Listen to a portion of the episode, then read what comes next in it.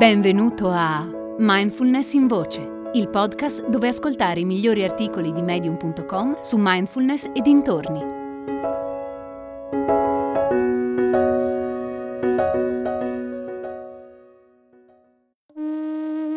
A settembre iniziano i nuovi corsi di mindfulness online per aiutarti a vivere con meno stress, più consapevolezza e più serenità corsi personalizzati per soddisfare ogni esigenza di apprendimento. Se vuoi imparare a meditare o coltivare la tua pratica con il sostegno di un gruppo, visita mindfulnessbergamo.net barra corsi.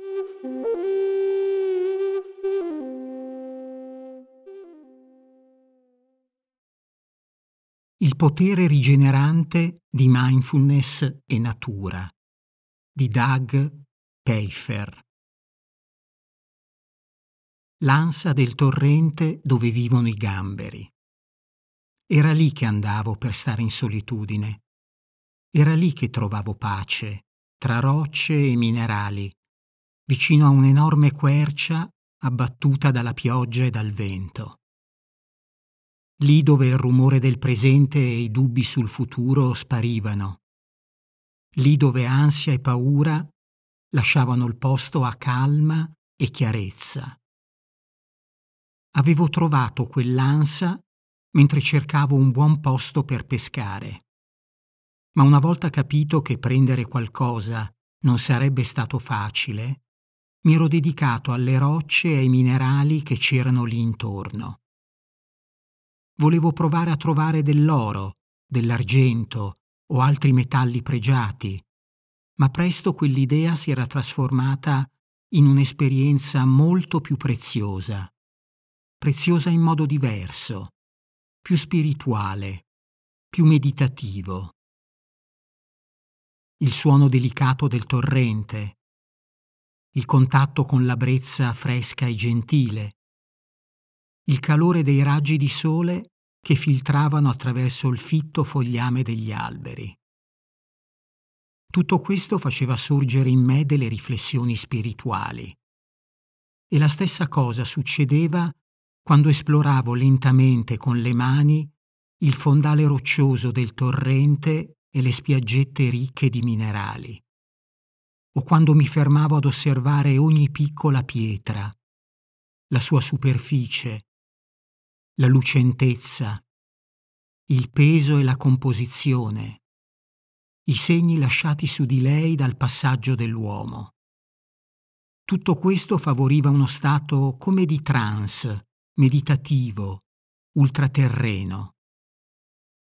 Ogni volta che andavo in quel punto del torrente, ogni istante che passavo sul suo argine a esplorare e a osservare, sentivo crescere dentro di me una profonda connessione con madre natura, una comprensione sempre più intima della sua lunga storia e della sua evoluzione. Quante cose ha visto, quanta bellezza ha creato, quanta distruzione ha visto abbattersi su questa terra. Nelle mie prime uscite tornavo a casa carico di pietre di ogni forma e dimensione. Col passare del tempo e col crescere della mia collezione, però, solo poche pietre fortunate tornavano a casa con me, solo quelle veramente uniche. C'erano pietre laviche, metamorfiche, sedimentarie, pietre lisce e rugose, dure e friabili. Ce n'erano di bianche, marroni, nere, grigie, rosse e arancioni. C'erano pietre verdi oppure azzurre come l'acqua, argentate, ramate, pietre usate per combattere, per cacciare e per pescare. C'erano pietre usate come utensili, pietre per cerimonie, scolpite, incise, pitturate. Ciascuna aveva una storia, certe forse anche più di una.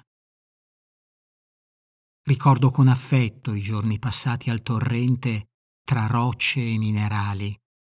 C'era qualcosa di quel luogo, di quell'ambiente, che mi faceva stare bene. Era un luogo che mi rigenerava, che mi faceva sentire connesso, presente.